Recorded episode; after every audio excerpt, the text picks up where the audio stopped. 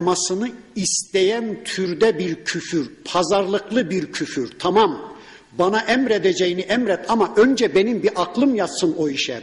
Benim kalbim bir ısınsın. Benim klasımı bir okşasın. Yani pazarlıklı bir kulluk türü. İkincisi iblisin küfrü kendisini Allah'ın tekliflerinden azade saymak türünde bir küfürdü. Bunu biraz açacağım. İblisin kafirliği kendisini Allah'ın emirlerinden, tekliflerinden azade sayması, sanki Allah'ın tekliflerini yok farz etmesi, gelmemiş farz etmesi, savsaklaması, geciktirmesi, tehir etmesi, duymazdan gelmesi türünde bir küfürdü. Bakın şimdi Müslümanların hayatına, Allah'ın emir ve teklifleri karşısında Müslümanlardan niceleri aynı küfrü uygulamıyor mu? Mesela kimi insanların hayatında 40 yaşından önce namaz yok değil mi? 40 yaşına kadar sanki Allah'ın namaz diye bir teklifi yok. Ya da kimi Müslümanların hayatında kulluk haçtan sonra başlar değil mi? Hacca gidip gelinceye kadar sanki hayatında Allah'ın hiçbir teklifi yok. Kimi Müslümanların hayatında mutfağına Allah karışmıyor. Sanki mutfağında Allah'ın bir teklifi yok. Dilediğin kadar yiyebilirsin, dilediğin kadar içebilirsin. Sanki serbest bırakmış. Yani o Müslümanın hayatının mutfak bölümünde Allah'ın bir teklifi yok sanki Allah serbest bırakmış. Ya da kimi Müslümanların hayatının kazanma harcama bölümünde Allah'ın bir teklifi yok. Dilediği yerden kazanın, dilediğiniz yerde harcayın demiş. Allah sanki bir emir göndermemiş, teklif göndermemiş. Tamam namaza karışsın Allah, oruca karışsın da benim hayatımın kazanma harcama bölümüne karışmasın diyen bir mantık. Sanki o noktada kendisini tekliften azade sayma türünde bir küfür Müslümanların hayatında da yok mu? Sanki eğitime Allah karışmıyor. Eğitim uzmanları var. Onlar eğitimi ayarlıyor. Eğitim konusunda Allah'ın bir teklifi yok. Sanki hukuk konusunda Allah'ın bir teklifi yok. Dilediğiniz gibi bir hukuk yapın demiş. Sanki kılık kıyafet konusunda Allah'ın bir teklifi yok. Dilediğiniz gibi giyinin soyunun demiş. Sanki o noktada Allah'ın bir teklifi yok. Ya bu küfür, bu örtmek, örtbas etmek, yani kendisini tekliften azade saymak, sanki o konuda Allah'ın bir teklifi yokmuş gibi davranmak, işte bu şeytanın küfrü. Şeytan böyle kafirdi. Bakın şu cümleyi ağır ağır bir daha söyleyeyim. Buradaki secde namazdan farklı bir secde. Çünkü Kur'an-ı Kerim'de Allah diyor ki namazı kılın, secde edin ve ruku edenlerle birlikte ruku edin. Böyle ayetler var. Ya zaten namazın içinde secde de ruku da var. Namazı kılın dedikten sonra, namazı ikame edin dedikten sonra acaba Allah bir de arkasından secde edin, ruku edin diye niye söylüyor? Ha, o secde namazdakinden farklı bir secde. Buradaki secde de namazdaki secdeden farklı bir secde. Ne demek o? Bakın ağır ağır söyleyeyim. Allah'tan bize intikal eden her bir emir karşısında duydum ya Rabbi, işittim ya Rabbi, inandım ya Rabbi, hemen uygulamaya koyuyorum ya Rabbi dediğimiz anda biz meleklerin safındayız. O emrin secdesini uygulamışız. Geciktirdiğimiz takdirde, tehir ettiğimiz, duymazdan geldiğimiz, savsakladığımız takdirde biz şeytan safındayız. Bir iki örnek vereyim. Bir gün öğrendiniz ki İlim farzdır. Kur'an sünnet öğrenmek zorundasınız. Bu emir size ulaştığı anda, Allah'ın bu teklifi size geldiği anda, tamam ya Rabbi, anladım ya Rabbi, işittim ya Rabbi, inandım ya Rabbi, hemen uygulamaya koyuyorum ya Rabbi diye gece gündüz Kur'an eğitimine başlamışsanız bu emrin secdesini uyguladınız demektir. Bir başka zaman bir mümine hanım tepeden tırnağa örtünmek zorunda olduğunu mu anladı? Allah'ın o teklifi kendisine ulaştı mı? Anladım ya Rabbi, işittim ya Rabbi, inandım ya Rabbi. Hemen uygulamaya koyuyorum diye örtündüğü anda işte o emrin secdesini uygulamış demektir. Bakın Müslümanların hayatına.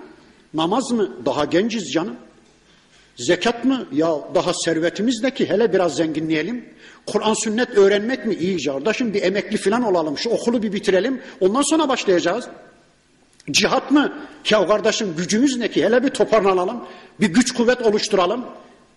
Yani bakın Müslümanlara kimi emirleri yok farz ediyor, savsaklıyor, geciktiriyor, tehir ediyor, duymazdan geliyor, örtüyor, örtbas ediyorsa Allah korusun bu şeytanın küfrü. Bakın şeytan Allah'a inanan birisi, kıyameti de inkar etmeyen birisi, Bir de şunu söyleyeyim. Allah şeytana izin verdi. Ne zamana kadar? Kıyamet gününe kadar. Bu dünyada şeytanı yok etme imkanımız yok. Şeytansız bir dünya düşlemeyin. Şeytansız bir hayat kurmayın. Bakın şeytan kıyamet gününe kadar Allah'tan izin aldı ve kıyamet gününe kadar bu savaş devam edecek. Bunu unutmayın. Bir, ikincisi Allah'tan izin aldığı andan itibaren yeryüzünde iki kutup oluştu, iki cephe oluştu. Adem cephesi, iblis cephesi. İman cephesi, küfür cephesi. Hidayet cephesi, dalalet cephesi. Secdeliler cephesi, secdesizler cephesi. Namazlılar cephesi, namazsızlar cephesi. Bu iki cephe arasında savaş kıyamete kadar sürecek. Bakın bunu iyi anlayın. Şeytan kıyamete kadar Adem'le barış masasına oturmayacak. Şeytan kıyamete kadar müminlerle, Müslümanlarla, Adem'in çocuklarıyla asla barış masasına oturmayacak. Şeytan safında yer alanlar da asla Müslümanlarla barış masasına oturmayacak. Kesinlikle bunu bilin. Sizler silahlarınızı terk etseniz, terki silah etseniz, biz barıştan yanayız diye el kaldırsanız, şeytan cephesinde yer alan şu andaki Yahudi ve Hristiyanlar küfür dünya kesinlikle barışa yanaşmayacak. Allah bunu anlatıyor. Kıyamete kadar barıştan söz ediyorlar, bir türlü barışı sağlayamıyorlar. Niye? Çünkü bu kafirlerin, bu şeytanın çömezlerinin, şeytan cephesinde yer alan Yahudi ve Hristiyanların barıştan söz etmeleri bile Müslüman kanı dökmeye yöneliktir. Bunu unutmayın. Barış yok. Aldanmayın. Barış sözlerine aldanmayın. İşte görüyorsunuz. Tüm dünyanın gözü önünde alçak Yahudi Müslüman kanı dökmeye doymadı. Ne var ortada? Hiçbir şey yok. Hiçbir şey yok. Şeytan safında ya, şeytan direktifinde ya, şeytan da kıyamete kadar Adem yolunun yolcularıyla barış masasına oturmayacak ya işte Allah anlatıyor. Peki bunları niye anlatıyor Allah bize? Bize düşmanı tanıtmak için. Ey Müslümanlar sakın ha bu kafirlerin barış hikayelerine aldanmayın. Bunlarla savaşınız kıyamete kadar sürecek. Siz savaşmasanız bile bunlar sizinle savaşı asla bitirmeyecek. Kesinlikle bunlar bu kafirler barış masasına oturmayacak. Bu gerçeği anlayın diye bu olayı Allah bize aktarıyor, bize anlatıyor.